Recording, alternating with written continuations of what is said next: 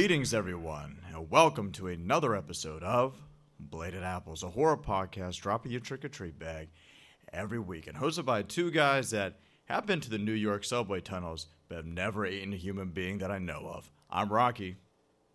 Don't speak for me. Never mind. I'm Blaze.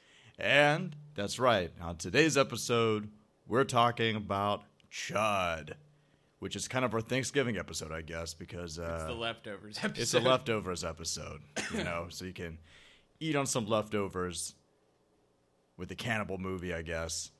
I don't know. This is also a uh, viewer request. Yeah. Yeah, so uh, see, you guys can request things. We'll talk about it.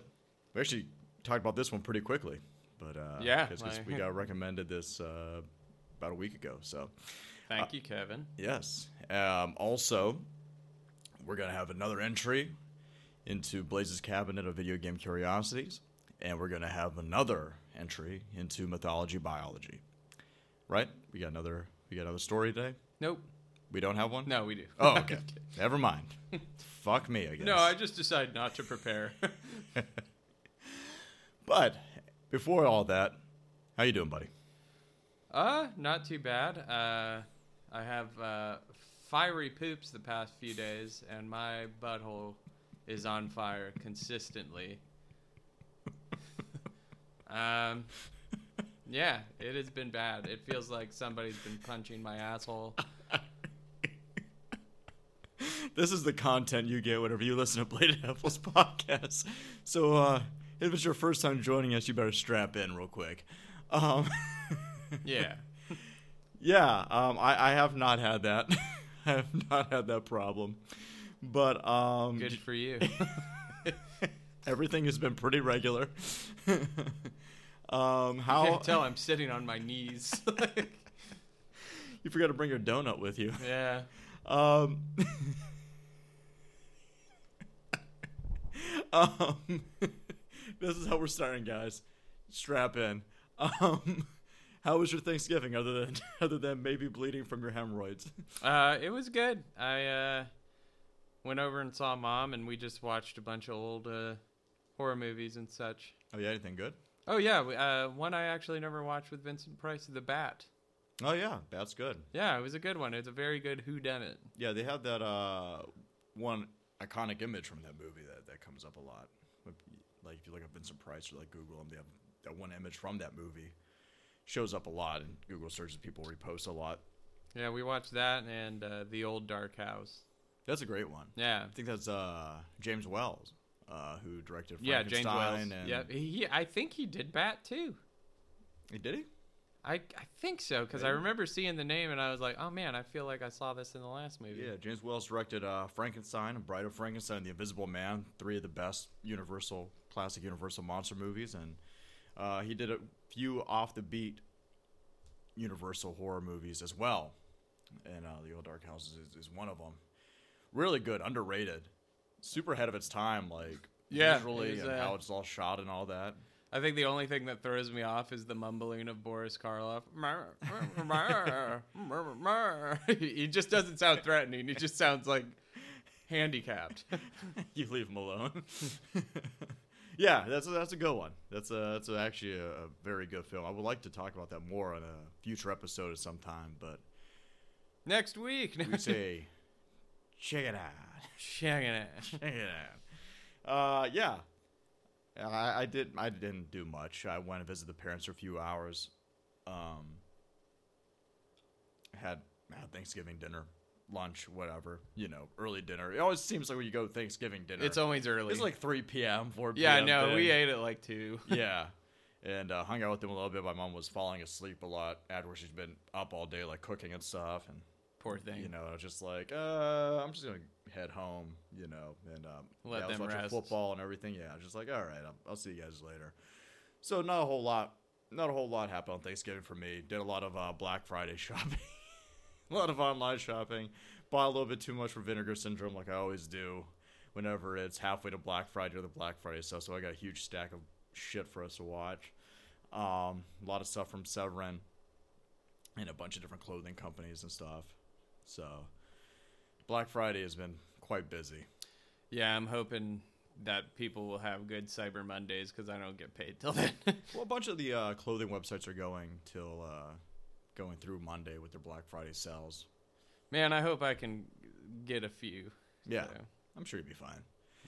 Uh, other than that, have you watched anything good this week or anything since our last episode?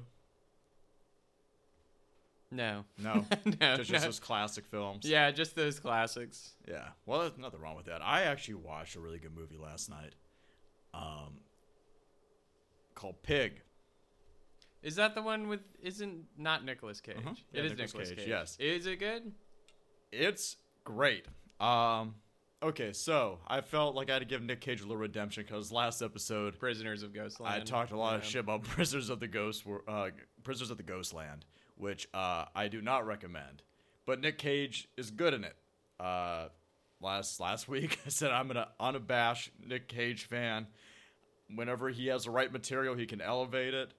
If he gets a director that tries to reel him in, it's gonna be bad. Whatever.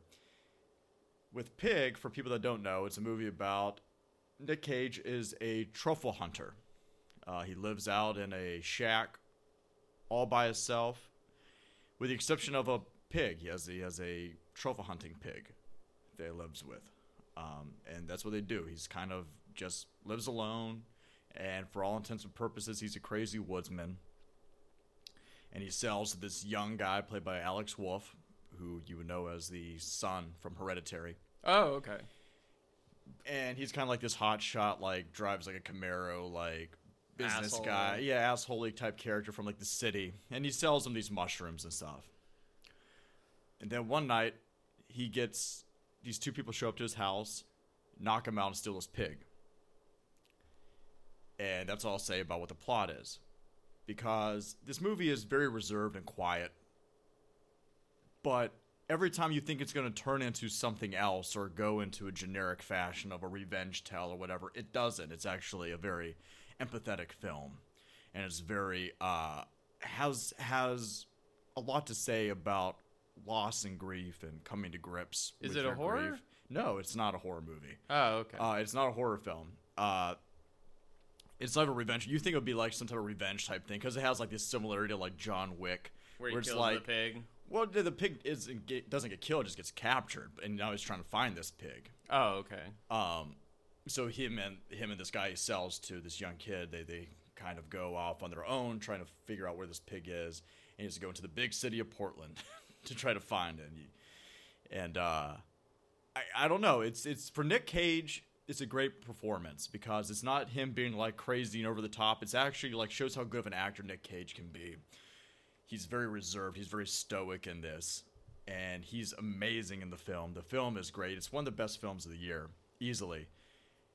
And after a year, a couple years of everything we've dealt with in, in the world, of all this anger and all this rage and, and all this fear and all that, it's, it's good to watch a movie that really just dwells or focuses on just this story of not only empathy, but of kind of coming to grips with not only your own tragedies, but also where you are in life and where you want to go from here on out.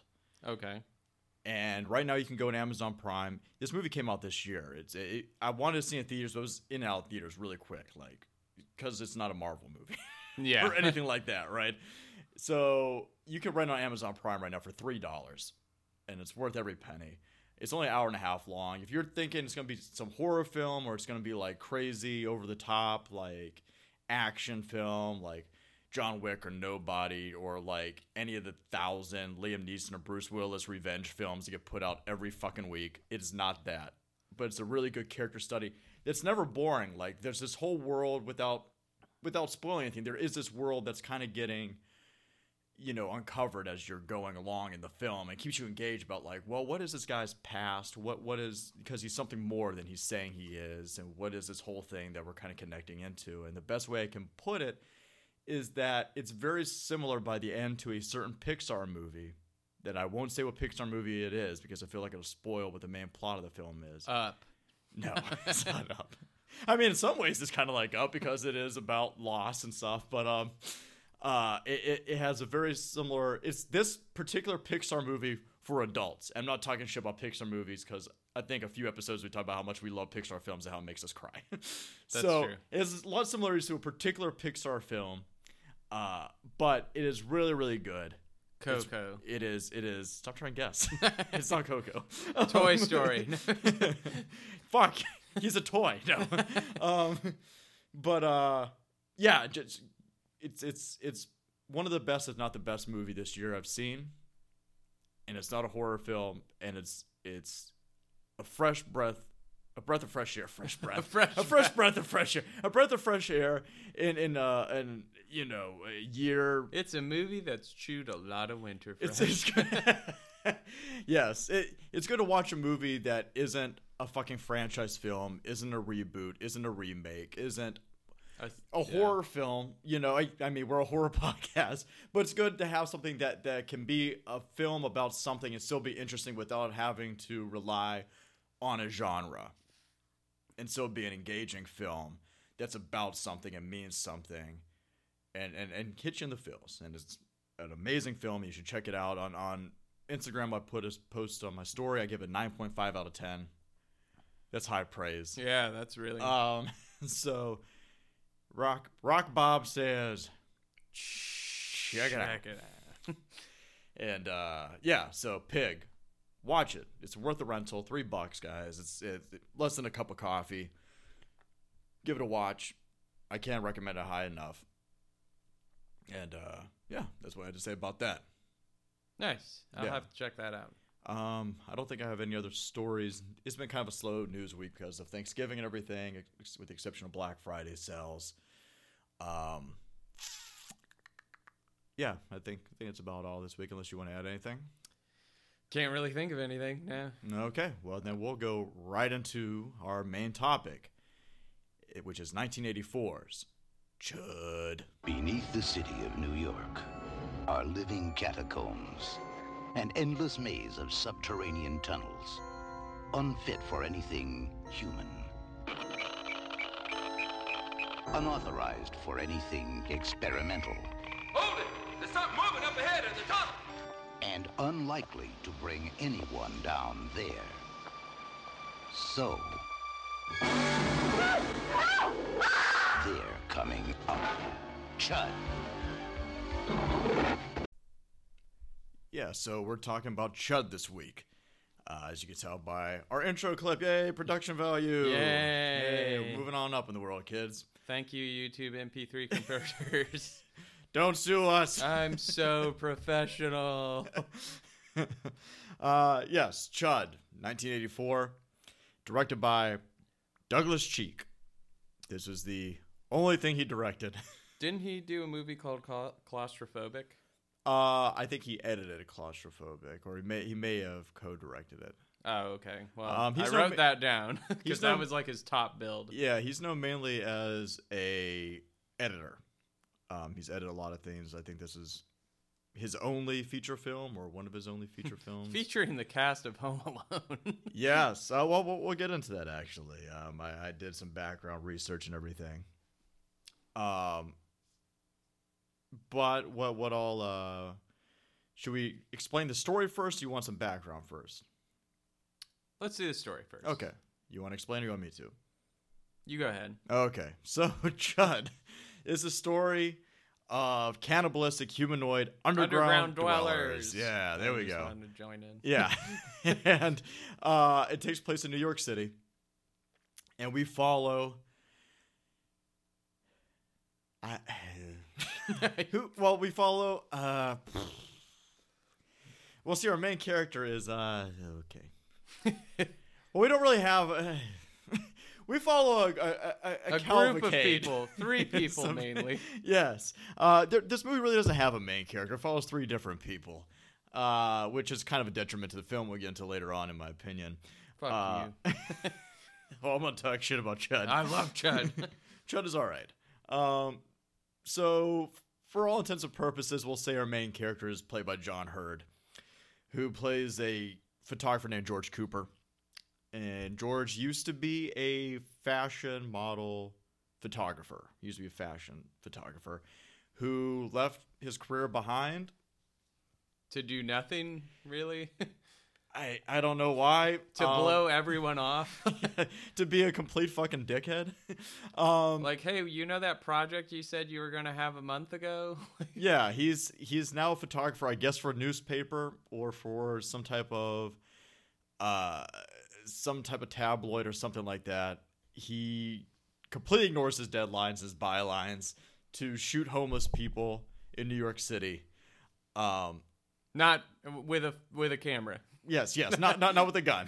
Sorry, to, to to shoot them as a photographer, uh, because he's working on some piece about the bomb population In the New York- sewers. in the sewers for some reason. Actually, it's never really explained why No. he gives a fuck at all. Um, he lives in a loft with his uh, with his girlfriend, who's a model, um, and he's basically just a bum. he's he dresses kind of like a bum. He's always just sweaty for some reason. It looks like he probably smells terrible. Yeah, he probably doesn't smell great. Um, the other characters we follow in this is Daniel Stern as uh, AJ Reverend Shepherd, who runs a soup kitchen for the homeless, Yep.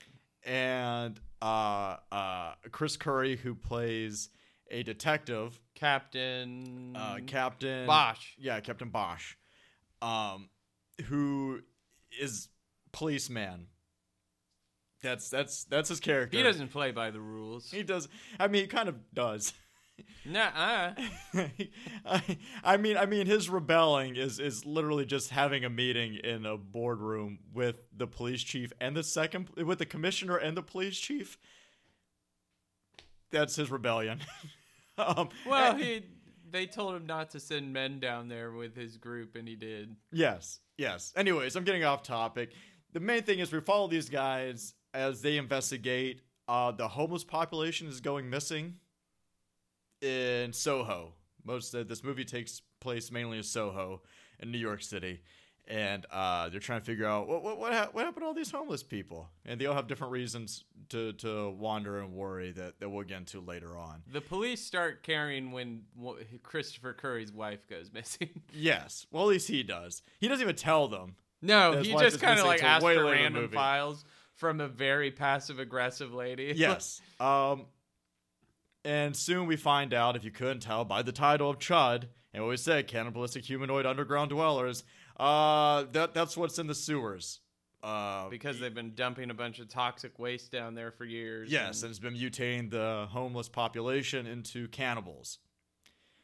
monster thingies. Yes, and that that's that's the plot of Chud. So, this movie was made by theater people.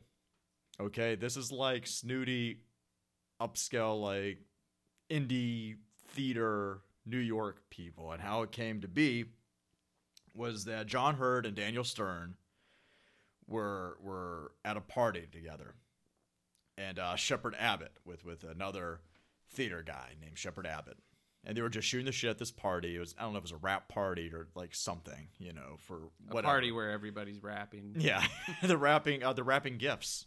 Cause see, welcome to our Christmas episode. They met at the rap battle from Eight Mile. Yeah. Spaghetti everywhere. all, all over John Heard and Daniel Stern. Uh, John Heard and Daniel Stern were, were, were talking to their friend Shepard Abbott, whose credit is writing the story for this, and they were just kind of shooting this shit. And these guys aren't horror guys or genre filmmakers. These are independent guys. John Heard was on his way up. Uh, he had just done Cutter's Way, I think. He did a few other films. Daniel Stern had done Diner around this time. Was he in Big before this or after? After. After this. Yeah. Okay. Um, See, this propelled him. yeah, this, this is it. Chud is what made John Heard famous. Well, it's actually kind of weird because Chud actually has a lot of really like people that went on to pretty big careers or, or recognizable careers, which is funny because all these people were actually independent actors. And this was, um, as Joe Bob, whenever he was talking about this movie, referred to it, they looked at this project as quote unquote slumming it. Uh, they're like, oh, let's make a horror movie. Wouldn't that be just like so not us? Um, so they were kind of just talking at this party. John Heard Daniel Stern and uh, uh, Shepard Abbott, and Shepard Abbott's like, you know, we, sh- what what if there was a movie about like, you know, there there's we have all these sewer systems in New York City and all this like pipelines and everything like that. What if there was something alive under there? Actually, the trailer we played at the beginning of this conversation is basically his pitch during this party. And Daniel Stern and John Heard were very were very much we should do this. Yeah, why not? You should write it. But Shepard Abbott had no background in writing films at all and made a very, very, very, very, very rough draft that was almost unfunctional. Um, it went through different producers, went through different hands, and eventually it was rewritten by uh, Parnell Hall, who actually wrote the screenplay, who also didn't know how to write a screenplay.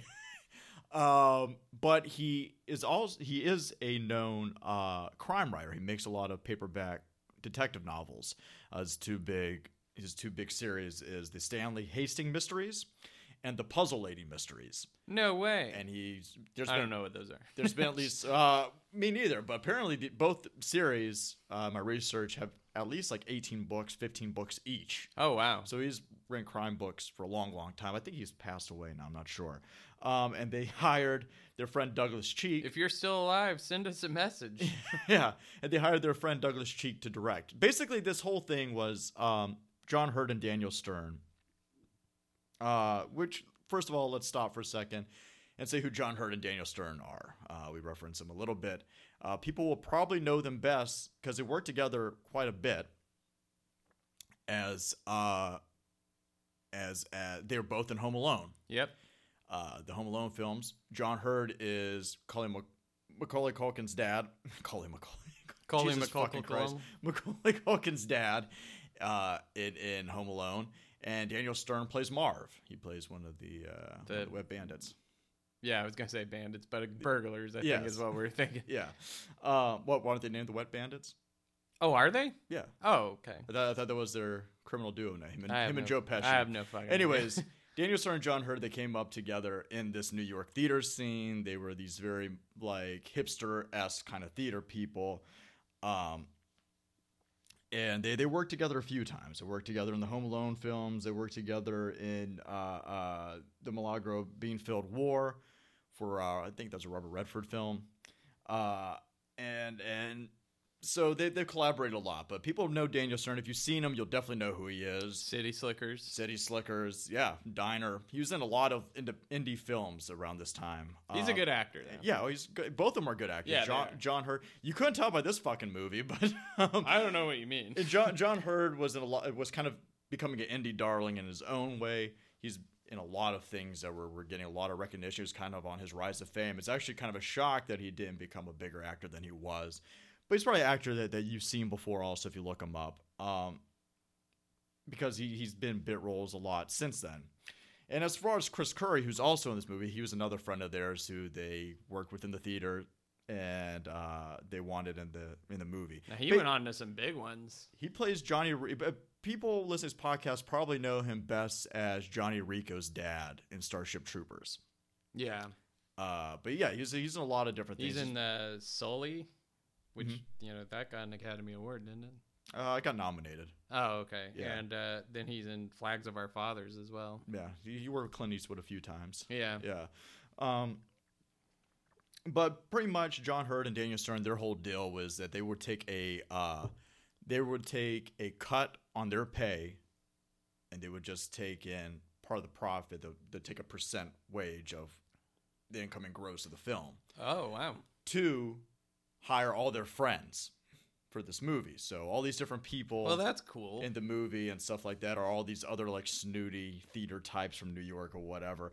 Um, all the way to where uh, at the very beginning we see a woman get killed that's walking her dog. That's Daniel Stern's wife. no. No, that's Daniel Stern's wife in real life. Oh, in real life. Yeah. Oh, I yeah. No, like- no, no, no. In the movie's spoilers is Christopher Curry's wife in, in the movie. Uh, but but in, in real life, that's Daniel Stern's wife. They're still married today. Really? Yeah. How about and, that? And um, the the uh, female police officer we mentioned earlier that doesn't want to do her fucking job is actually John Heard's sister. Uh, so they would just hire different family members and their friends from this whole area, uh, including Douglas Cheek, who was the director of the film, which is a friend of theirs. He's known mainly as an editor, mainly of documentaries. Uh, he's edited a lot of documentary films. Uh, you can you can feel that in this movie. He edited this it's film very also. documentary like. sure. um, they also hired John Caglione uh, to do the makeup effects, which is actually kind of a get because he did The Exorcist and he did the Amityville Horror. Uh, and because of budgetary constraints, I guess they didn't give him enough money and enough time. Uh, the only thing he created for the monsters was the head and the hands. And Yep. that's why when you watch this movie, you see a lot of hands and a couple quick shots of the head. They look great though. Yeah, for, for for the amount of time you had. There's no real scene where you see the full body really like focus. Like usually, if you see the full body, it's like pretty quick.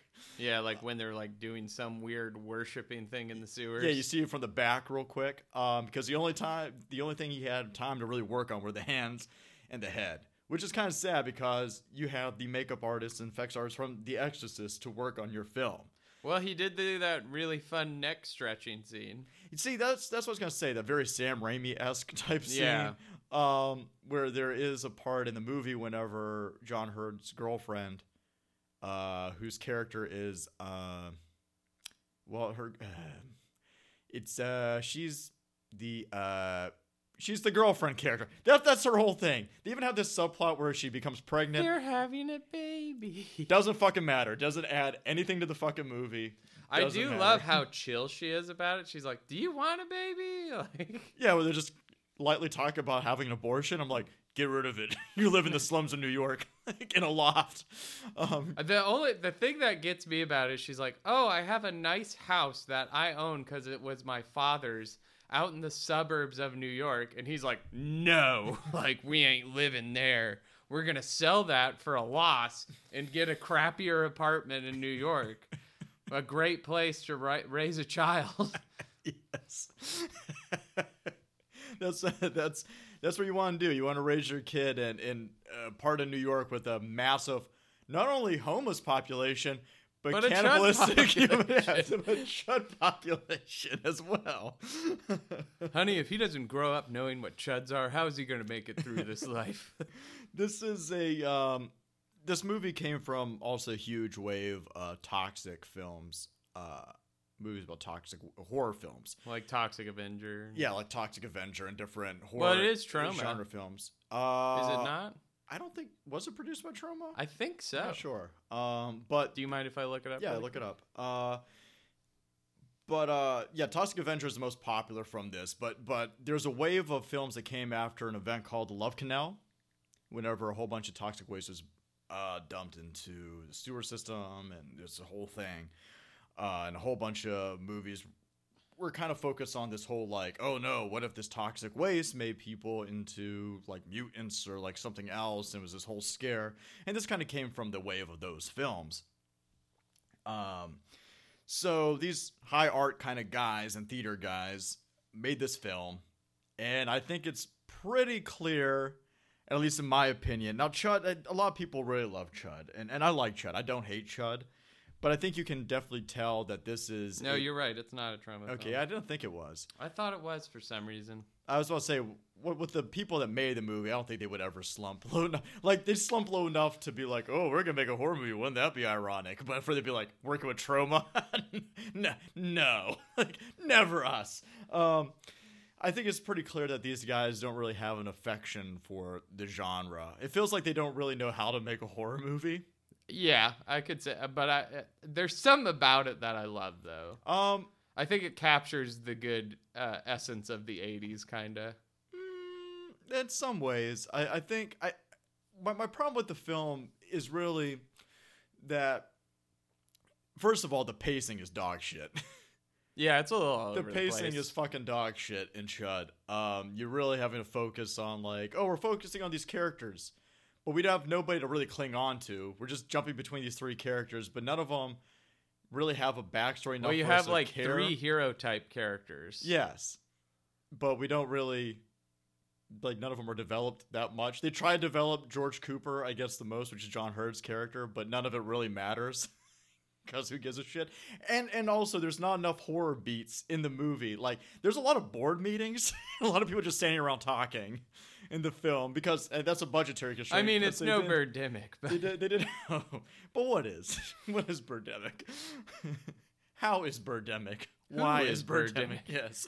Um, is is that you're focused on these characters and every time it's like, oh, here's a horror beat where we should show this like, oh man, here's this looming threat of the the the chuds.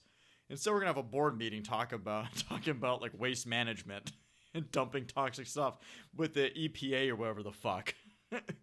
um, or so they think. Th- th- yes, th- th- those are our action beats. We don't see enough chud action. where we see the chuds, we see them in profile, and then none none of the bo- we we see the after effects.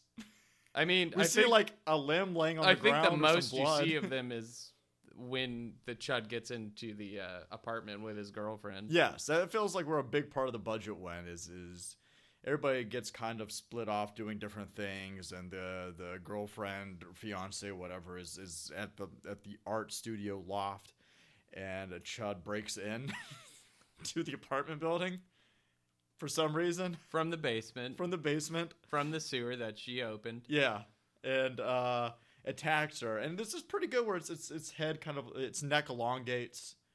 And She cuts it down with a katana. yeah, slices it right in half because big fucking swords. Thank God she had a big old fucking Big sword. fucking swords all over the walls of their of their art studio apartment. Um, and uh, that that scene is actually pretty well done. It feels like that's where uh, John Caglione really focused his his attention to. Um, Um, I don't, you know, like you were saying, that there was some good like facial close-ups during uh, the scene where they break into the diner, um, which uh, had uh, John Goodman in there playing a police officer, yes, another uh, small cameo. Uh, early a very pervy cat-calling police officer. yes, yes. Uh, it's pretty funny because also in this film, uh, Sam McMurray plays a police officer named Officer Crespi. Um, he's kind of just a dumb cop. that gets his- Officer Crispy. yeah, he gets he gets his gun stolen by a homeless woman, or she attempts to steal his gun. Yeah. and that's why she gets brought in and connects to the story. Um, Sam McMurray is is a very well known character actor. He's been in Freaks and Geeks. He's been in. Uh, uh, he was He's also in Chud. He's in Chud. this is very true. He is in Chud. If you saw him, you definitely know who he is. If you looked up Sam McMurray, um, I know him best as in the Dinosaurs. He plays Roy, which is Earl Sinclair's best friend. um, he does the voice of of, of Roy. Uh, Was he in the costume? Uh, I don't think he was in the costume. I think he just provided the voice of him. Oh. I think.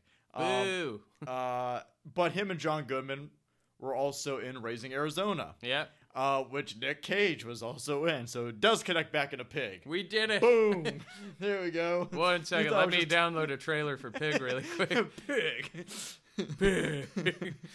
Um, so uh, yeah, but John Goodman, uh, still just chewing the scenery in that in that scene. He just uh, stands out very well. Uh, for for the thirty seconds of a scene that John Goodman is in, there's something something about it, You know he's gonna go on to do great things. and he does. like Roseanne. he did. and being being really fat at one point in his life, and then losing a lot of weight later in life, and looking sickly. Poor guy. We love you, John. Fucking guy. Um, Fucking guy. Fucking guy. Uh, yeah. So the Chuds are, are running rampant. Not really. They didn't have a budget for that. so every time, like like with that diner scene, whenever these cops and, and waitress get attacked, uh, we, we don't see it. Yeah. okay, here's the thing about this movie. There was only blood found. They Yes. can't confirm any deaths, even though there was 30 gallons of blood. Which, from what I understand, they moved that scene a lot. Um, originally, that movie was supposed to be closer to the beginning. At one point, it was supposed to be at the end of the movie. Another point, it was supposed to be a stinger for a sequel. They they moved that scene. They didn't know where they want to put that scene for a long time. So we're smack dab in the middle. yeah, so just put it in the middle, which makes sense because the last act of this movie takes place with them boarding off that whole section of that block Yeah. around the diner, um, which adds to a lot of the action, which I, I which leads to a bunch of the action, which I don't know why they were trying to figure it all out. Um, the thing about this movie is is even though these were a bunch of theater guys from New York, and it, it could be a part in part because the writer, it could be in part the director wasn't very experienced. There's certain directors you get, and I'm a huge fan of a really grimy New York horror film or movie that that focuses on just like this kind of nastiness of 1970s or early 80s New York, right? And this movie wants to be that, but never feels lived in. Minus enough. the fact Daniel Stern is consistently covered in dirt. and sweat. Yeah. he looks like he smells. Is he a homeless person in that movie? Is he a homeless person that just has a soup kitchen? I don't really know. I don't know what's going on with Daniel Stern in that. Um, he is he is going all out his performance though. he is really just chewing up the scenery. But unlike a um, Frank Henenlotter or uh, Abel Ferrara or a Larry Cohen, somebody that can that is a genre filmmaker that can just get in that pocket and work within it of making this feel like a New York film, no matter what the size of the budget is. This movie feels like, oh, I feel like I'm on a set in every fucking scene, right? It feels like, oh, there, there's only like four sets. It's an apartment, it's a soup kitchen, it's a couple tunnels of a sewer, and it's and it's a board meeting. Oh, and a really really fake looking police police uh, headquarters, Station. yeah, police station. Um, that's all. It never feels like it needs to be this like New York like oh man it's about poverty and feels about like the homeless population it feels like it's trying to make a commentary about homelessness in the city and about how there's population control issues with that and all this stuff it feels like it has all these like social issues on its mind but never gives you a thrilling enough argument or compelling enough argument to really push that idea forward instead we have a genre film that's just kind of a slow burn to a anticlimactic finish. I don't understand. There's no battle with the chuds, people. We see the chuds a few times for the movie. The the the fight spoilers, spoilers. Fast forward a little bit if you don't want to hear it. Our, our last scene is them is is is the guy that comes from the government The organization. EPA It's- it- but- impersonator guy. yeah, because it's not the EPA, it's like the NRC or some shit. Um, where he's basically just a glorified trash man. He's just like, I dumped the waste into the sewer system. We we fixed it. We had this whole this whole because Chud means something else. I didn't write it down. Chud actually stands Oh, for a containment hazard. Bleh. underwear development, Yes. Hmm. Mhm. underwear diaper. Sponsored by MeUndies. Me undies. Um, and and We're they- not. We're not. Let me clear that up. no, we are not. We're not sponsored by anybody, by ourselves. We're we really are the independent type guys. We're we're actually too too big for this podcast at this Which point. Which leads me into the next topic: Raid Shadow Legends. play the commercial. um, but uh, they they have not really a showdown, I guess. They had to move a truck because John Heard and Daniel Stern get stuck in the sewer. They try to get out of the manhole. They're filling the sewer with gas to kill the chuds. yeah, there there's a truck that that's Parked over all parked the over the manhole because they're trying to seal the chuds in, even though they could easily just run. They only cover two manholes, uh, and hope the chuds can't get out. so we've seen. Uh, the problem is They said they covered a bunch more. I trust it. problem is it's New York City. You know how many fucking manholes are in New York City?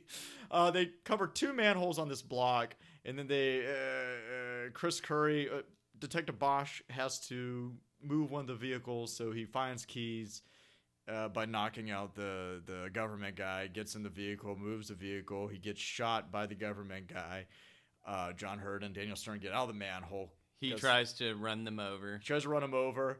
Uh, instead, The Daniel girlfriend Stern, searching for John Heard, George Cooper, whatever, yeah, uh, warns them that he's about to run them over. yes, they and jump out of the way. and Daniel Stern shoots him. He gets Yeah, a gun. Daniel Stern him. gets a gun and takes one really good shot after after missing once or twice. once. Yeah, and uh, the car. the car, the Car gets slightly shot. goes into a manhole and explodes. like it is amazing, very SpongeBob esque. The tire goes into the manhole, and then two seconds later, it just goes. You know, up. from my understanding, we have Conan O'Brien to thank for that joke. really? Yeah, because uh, do you remember the Simpsons episode uh, where Homer gets a DUI? Yeah. So uh, when Chief Wiggum is dressed up as the beer mascot and checks him, and he gets pushed and falls down the hill, and he just starts rolling, and then he just lightly taps a tree and explodes. Like that became like comedy gold forever. And I believe that was Conan O'Brien's idea while he was writing on The Simpsons. Yeah, I would be surprised. He definitely revolutionized a bunch of different things on that show. For I just wanted to throw time that fun fact in there. Yeah, um, yeah. The car explodes, and that that's uh, uh, then credits happen. Fun possible fact, I There's, guess. there's there's no battle with the chuds. There's just a blow. a truck blows up, and like, cool, It's over. solved it. We're It's done. over. Um, this movie has a lot of uh, when Joe Bob talked about it in his episode because he did Chud. By the way, Joe Bob not a fan of this movie. um, I don't understand. uh, he said that it doesn't feel honest, is why he doesn't like it. He says it feels like a bunch of pretentious art people trying to make, like, almost like a joke in between them, like, hey, we're going to do a horror movie. Wouldn't that be crazy? And then we'll, like, go on do our own thing. But he actually brought up a lot of comparisons to another movie, in my opinion, a better film. Um, which I never watched them side by side, but so if you watch them side by side, you can see a lot of things that Parnell Hall, quote unquote, heavily borrowed from. Um, and that's Q the Winged Serpent from Larry Cohen, I could see that. uh, where it's like this creature that's going to New York. But they see that movie is a very shoestring budget, but has a very New York kind of feel to it. It's a good movie. It's a great movie. Uh, we are big Larry Cohen fans here at, at Bladed Apples. Um, which we should we should uh, we're talking about doing some series type stuff. Maybe We're we'll gonna- do a Larry Cohen. we one. should do a Larry Cohen, like just go down his filmography and do his stuff. But uh, Q the Winged Serpent is is a great fucking film. I love that one. Um, he also wrote the Maniac Cop films. He did the stuff. Uh, he did um, a bunch of black exploitation stuff. Uh, Black Caesar, Hell Up in Harlem, Bone. Larry he Cohen. did Bone? Uh, the the Kotto film. I didn't know that. Yeah. Uh, he did he did a lot of good stuff, and uh, he even wrote like later on. Uh, he wrote the film Phone Booth with Colin Farrell, where he's Colin Farrell stuck in the phone booth, and there's a a, sniper there. I don't know if you ever seen that movie. The sniper is like targeting him, uh, played by Kiefer Sutherland. Oh and, yeah, uh, I have Colin seen Farrell that Stuck in the phone booth. That's Like, a good movie. there- that, that's actually a very good Hitchcockian, like post Hitchcockian type film, throwback film that, that Larry Cohen was trying to get made for years and years. If you've never seen Phone Booth, watch it. It's actually a very good thriller. It's very underrated. Yeah, it'll give you anxiety. Yeah, it's very anxious, and he's just like this kind of uh, I can't remember what he does, but Colin Farrell is, is I don't know if he's a businessman or like whatever, but he, he has all these like lies that he's living, and and it's kind of forcing him to like open up about like all these different things in his life and these this affair he's having and all this stuff. And it, Hold on, just- let me get the trailer for fun. it's very, it's very tense. It's it's a very good movie. Um, Larry Cohen wrote that. Larry Cohen was was just uh, this amazing like DIY kind of guy that worked with a lot of people and very respected. And uh, he also wrote uh, uh Uncle Sam. he worked he worked with fucking uh, Bill Lustig, another favorite of ours, quite a bit. He wrote the Maniac Cop films. We and do love Uncle Lustig. Sam. which is a great film, right? Uncle Sam wants you dead. Yeah. Or? Yeah. Okay.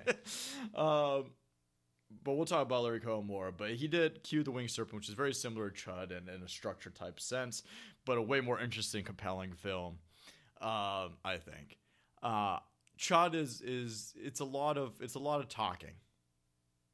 Yeah, I, I still love Chud though. It is. Uh, I I don't hate Chud. I think it's fine. I'm not crazy about. it. Some people that that's a hill they want to die on. I think it has a big cultural. I won't die on that hill, No. but I do enjoy watching Chud Um, because I like bad movies. Once upon a time, 10 years ago, Criterion Collection put out a release that they were going to release Chud on Blu ray with a whole bunch of space. For anybody that doesn't know what the Criterion Collection is, Criterion Collection is a well respected, uh, I think now they've been around since like the early 80s, but they preserve art films and films they find important and deem important from different directors that are well respected or different films that they feel need to be preserved, and they have a very, very, very respectable uh, filmography under the belt of different Blu-ray releases. Also, if you aren't subscribed to the Criterion channel, and you love films, that is the best gift you can give yourself because they're always putting amazing movies on They there. have a streaming I've service? Yeah, Criterion Channel. Oh, I had no idea. which they had they had a streaming service and it went down. They took it down because of different things. And then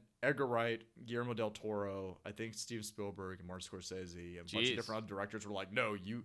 They all like went out there. It's like we need a Criterion channel. You guys need to make a new streaming service.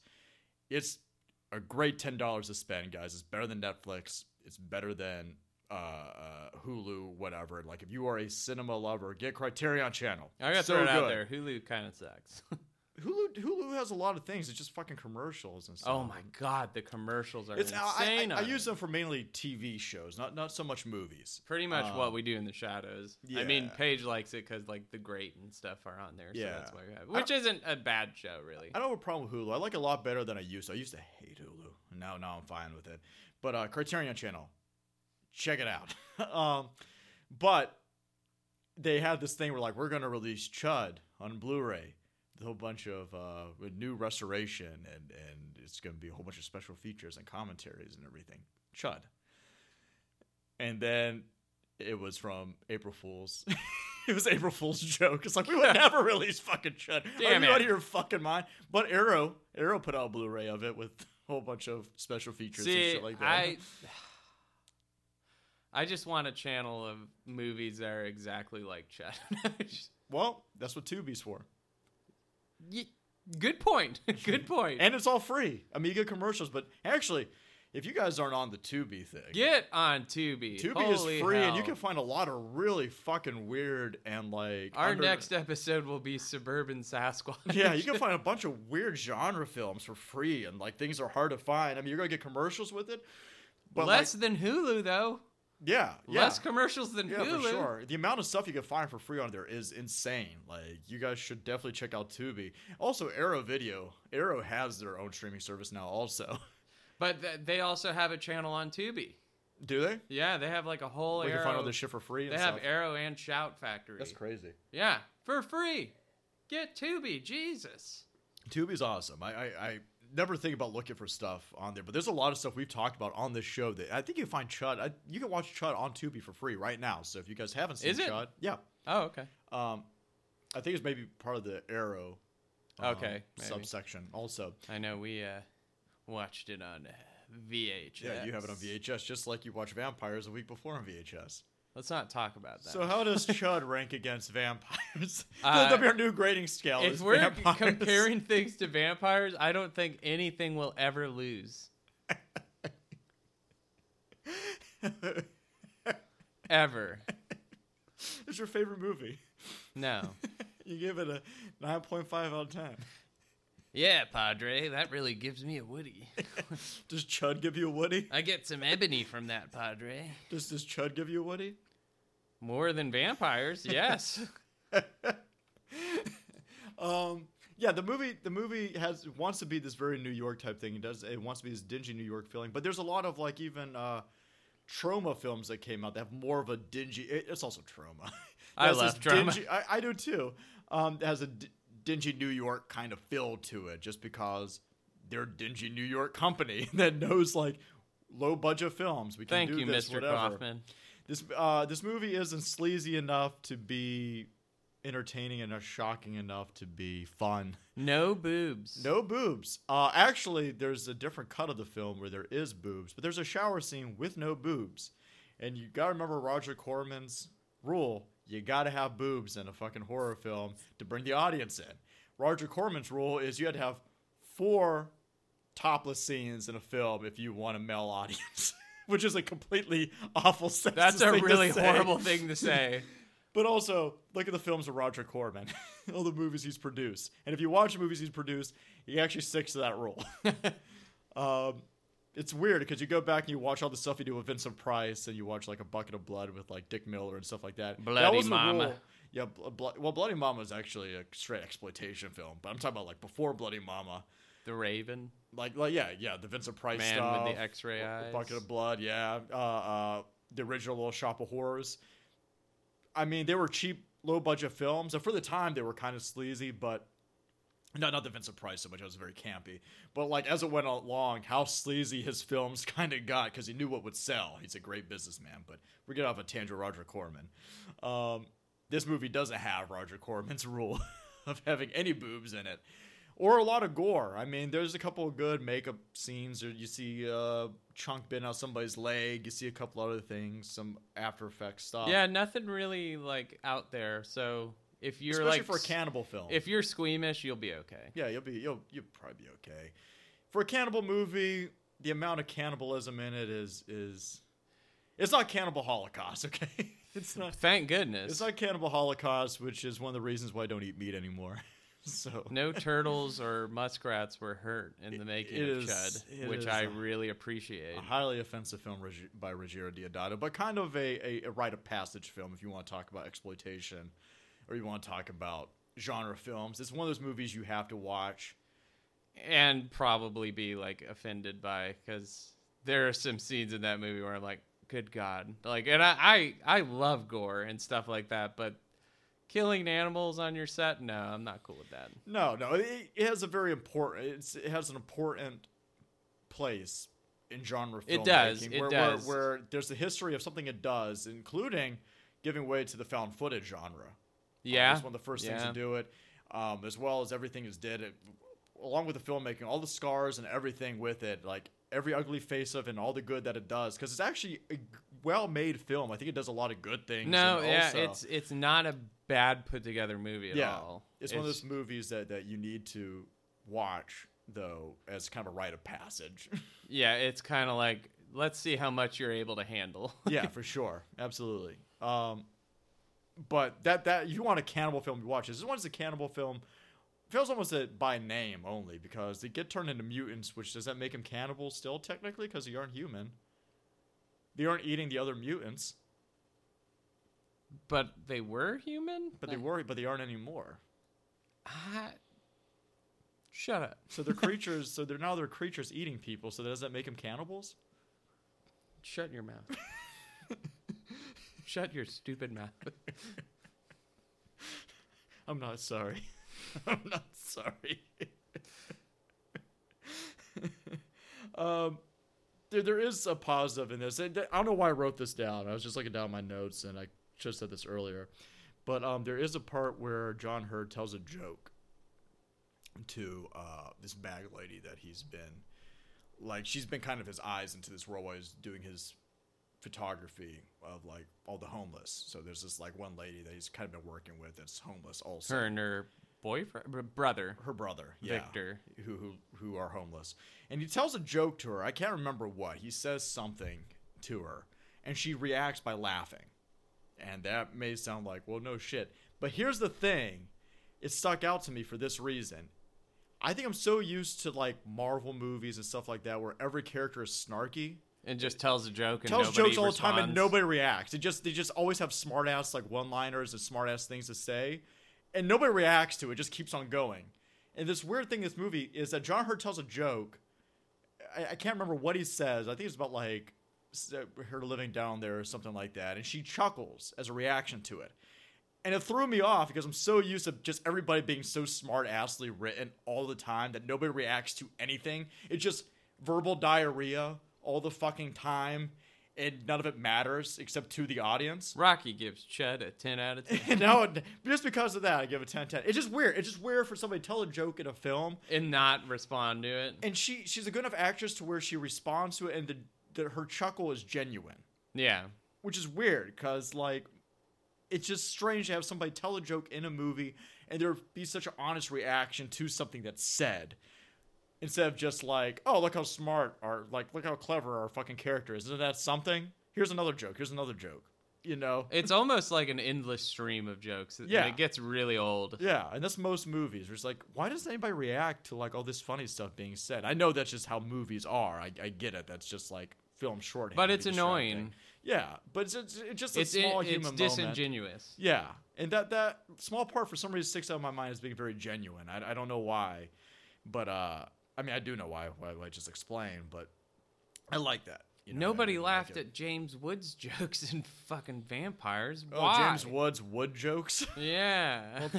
It was about having wood jokes. Oh, we're gonna be coming back to the movie a lot. Uh, um, I don't want to, but it's destined to happen. yes. So, uh, that's Chud. You have anything else to add about it? Do you have anything else in your notes? Uh, no, no. I think we covered all we can of Chud. Yeah. Uh, give it a watch. You can watch it for free on Tubi. You can tell us your opinions. So, uh, but that's kind of how I feel about it. I think it's fine. It almost feels like Zat in a way. Not Zat. Um, God, what is the name of that movie? We were watching it earlier. Uh, Bless fuck you. me. Bless Uh, you. Thank you. Um, God, now I can't remember the name of the movie. It was it, it, it was kind of the same thing. Like there was like this monster. Eh, fuck it. fuck it. No, I don't. I don't have shit to say about shit anymore. If you want to watch a better version of Chud, watch Humanoids from the Deep from Roger Corman. I disagree. That if I don't. That is a way sleazier movie. It's way more entertaining. It's highly offensive before you watch it. It is uh it is upsetting. But this I- feel like Chud should have been humanoids from the deep.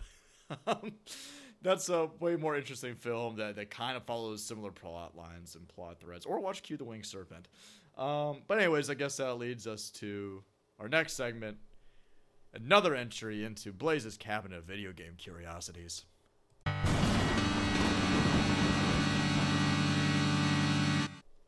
So, what are we pulling off the shelf today?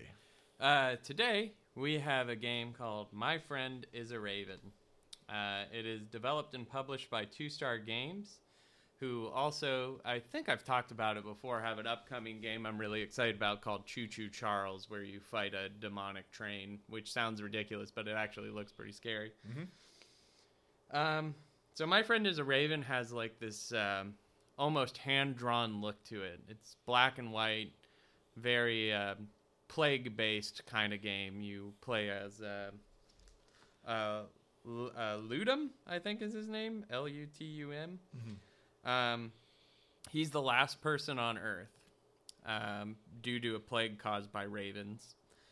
And throughout the game, uh, you can you can end this game four different ways. It's free, so it's, it's pretty short. You can get all four endings in a few hours if you're slow. I think I actually, I thi- I think I got all four endings within Four like an, no, like an hour. you really slow Like one hour. hours. For me, it took four days.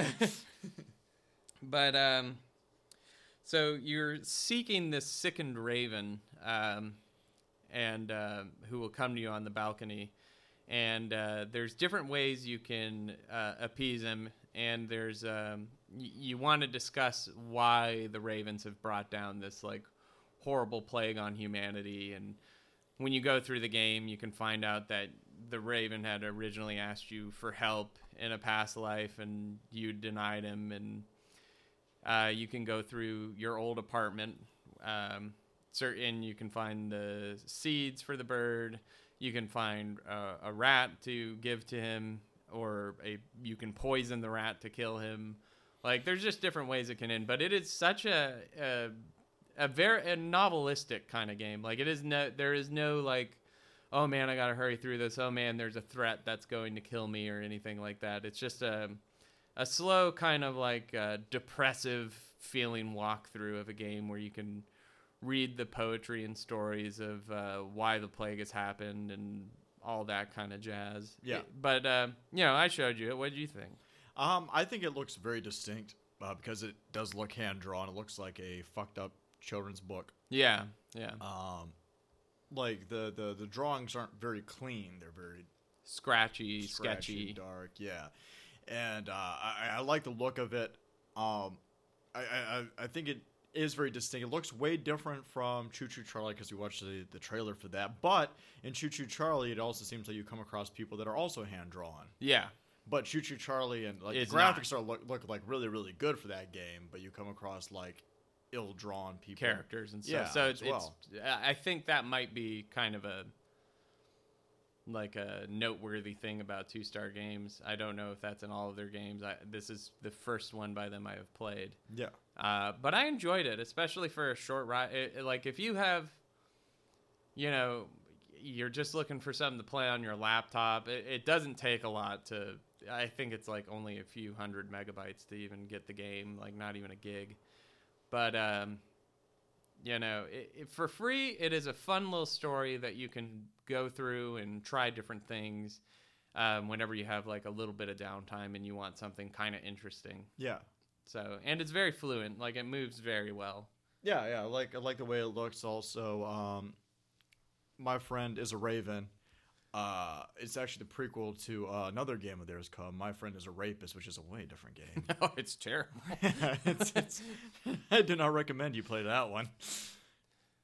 Next episode, Santa Claus Serial Rape by Bill Zebub. Well, the, a movie that I literally that we bought. Yeah, you I lit bought, it on fire. I literally burned it into a crisp in the parking lot of the uh, old apartment complex we lived in. I was so pissed off at that movie. It We is a in trouble with man paying women to fondle them, pretty much on camera.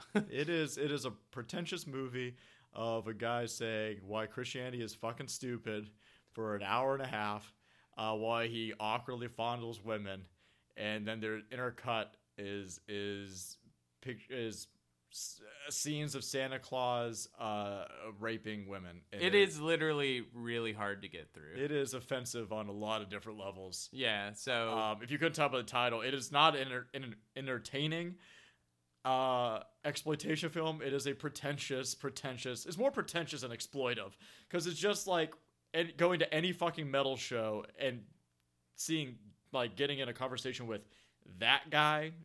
We all know that guy, the guy that's like a complete gatekeeper and talking about like how stupid like religion, everything is bullshit and all this stuff. It's just like, oh my god, like dude, I'm I'm not a religious person and I'm not like I get it, I fucking get it. Like shut the fuck up. It is literally an hour and a half of that. it is an hour and a half movie made by that guy. It is terrible, awful movie. So yeah, my friend is a raven. Yes. Play that instead. yeah, no, it, it's actually pretty fun. Yes. Uh, all right. Is that all you have to say about that? Yeah, it, it's a really short one, so you know, I I was uh, you know, I tr- I tried to find something cannibalistic, and I know it was like the obvious one to go to was a game called The Forest, where you're literally stranded on an island with cannibals and you have to survive. But uh, it is such a long haul game that I don't think I could give it a a good review with the time I had. Yeah. Some upstairs. Dude, there's some something trying to burrow like upstairs on the roof. I'm about to go fucking throw a goddamn rock out. It's been pissing me off all day. it's fucking driving me fucking nuts. Yeah, I was. Uh, uh, somebody called Nuke's top five. Yeah, I know. but anyways, that leads us to our next segment. While I go deal with this mythology biology.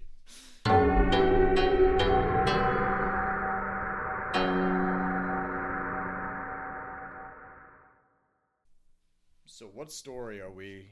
Uh, what story did you prep today? Well, today uh, I thought in the uh, in the vein of cannibalism, we would talk about the Brahma Raksha. Okay. Now, uh, a Brahman Raksha is a demon behemoth titan in Hindu mythology. Uh, it is when a Brahmin, which is a teacher or scholar or religious uh, teacher in uh, Hinduism, of high birth dies, uh, withholding the knowledge they know or refusing to teach others the knowledge. Uh, so after death, uh, as a punishment for not sharing the knowledge, they become a Brahma Raksha, which is like a cannibalistic demon, almost vampiric. Um, and it comes from uh, Rakshas, which are uh, little entities that um Brahma had, the uh, one of the gods of Hinduism, uh, had uh, brought upon the land, and Vishnu ended up having to uh, I guess, send them to Earth because they immediately started trying to feed on the gods. And they're like little vampire demons. This one does like, well, we should start small. Gods. Yeah. Let's try to eat those real quick. So, well, if it's made from a god, it's probably pretty strong. Yeah. But yeah, uh, so they are cannibalistic in nature. um, and they will try and stop uh, people from repenting or saying their Vedas, which are you know uh, Hindu scriptures and stuff like that. And they'll try and interrupt that and uh, throw people off into a bad path, and then end up eating them. So yeah, um, they're extremely powerful, and they also retain the knowledge that they had in life, including the Vedas and Puranas.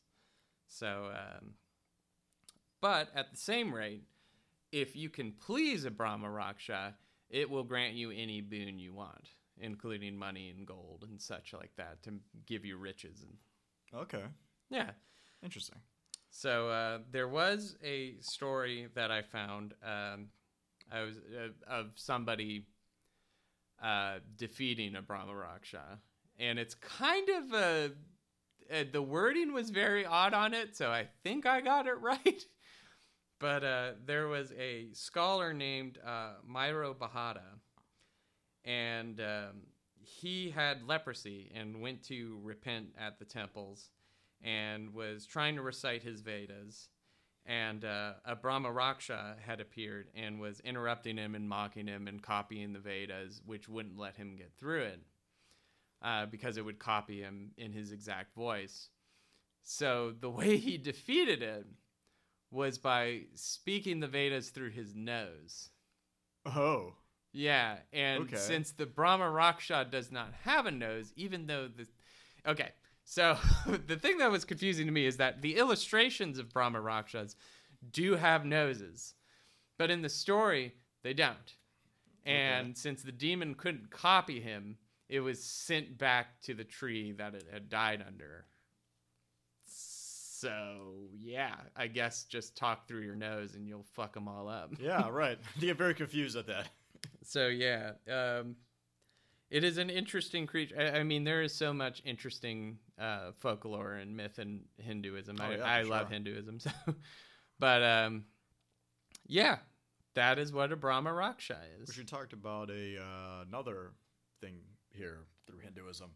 Yeah, the uh, Preta. Yeah, the Preta. Excuse me. The Preta is uh, another thing that uh, was originally based in Hinduism that went to Buddhism. Yeah, and and honestly, with this segment, I feel like we will be talking a lot about uh, a lot of uh, Asian folklore and uh, Hindu Buddhist faith mythology because you know Hinduism being like the oldest religion has so many stories and so many different like folklore myths and stuff like that. So we'll probably be revisiting that a lot because it's kind of easy to go to it and find something that relates to some entity we're talking about in the movies or something like that. Oh, for sure. Yeah. Yeah. Yeah. But yeah, Brahma Rakshas. Speak through your nose and you'll fuck them up. Remember, kids. this has been a PSA. yep. That good, good old Uncle Blazer is teaching you how to defeat demons. yes. Call your daily exercises. Yep. Um. All right. Cool. Well, that is another episode of Bladed Apples, I guess. Yep. Um, thank you guys for listening. Uh, we hope you guys had a good Thanksgiving. Uh, if, if you celebrate, if you don't, I completely understand. It's kind of uh, who gives a shit holiday, Yeah. quite honestly. I, I don't know. It's it's not as exciting as Halloween or Christmas. I get it. Um, Well, but- we're gonna have plenty of Christmas stuff coming up. Oh yeah, for sure. Uh, we don't know what next episode will be, but it, it'll be it'll be something. yeah, maybe we'll uh maybe we'll try and do something when we're at the Spooky Empire Christmas pop up. Yeah, that'll know. be, that's two weeks from now. But yeah, yeah, we will. We had to figure something to do that weekend, but we got to figure out something to do the weekend before that first. Yes. Um, but if you guys do want to contact us with an idea or something you would like to hear, or a comment, a concern, a question, well, we'll answer a question. You can reach us. You can reach us at Bladed Apples, Bladed Apples Pod at gmail.com. That's how you email us. You can reach us on the Instagram. You can reach us on the Facebook, uh, even though we, we don't use that as much as the Instagram. Um, I don't think a lot of people do anymore. no, no, yeah, there's definitely been a decline. I wonder why. Um, even though we use Instagram, which is still owned by by them, but but whatever. Um, but yeah, you can reach us with comments, concerns, criticisms, uh, recommendations, questions, whatever you want. Uh, you said questions twice. questions again. uh, if you got a question, you can question us. Question us about questions. If you're questioning, then you can direct it at If- us. yeah.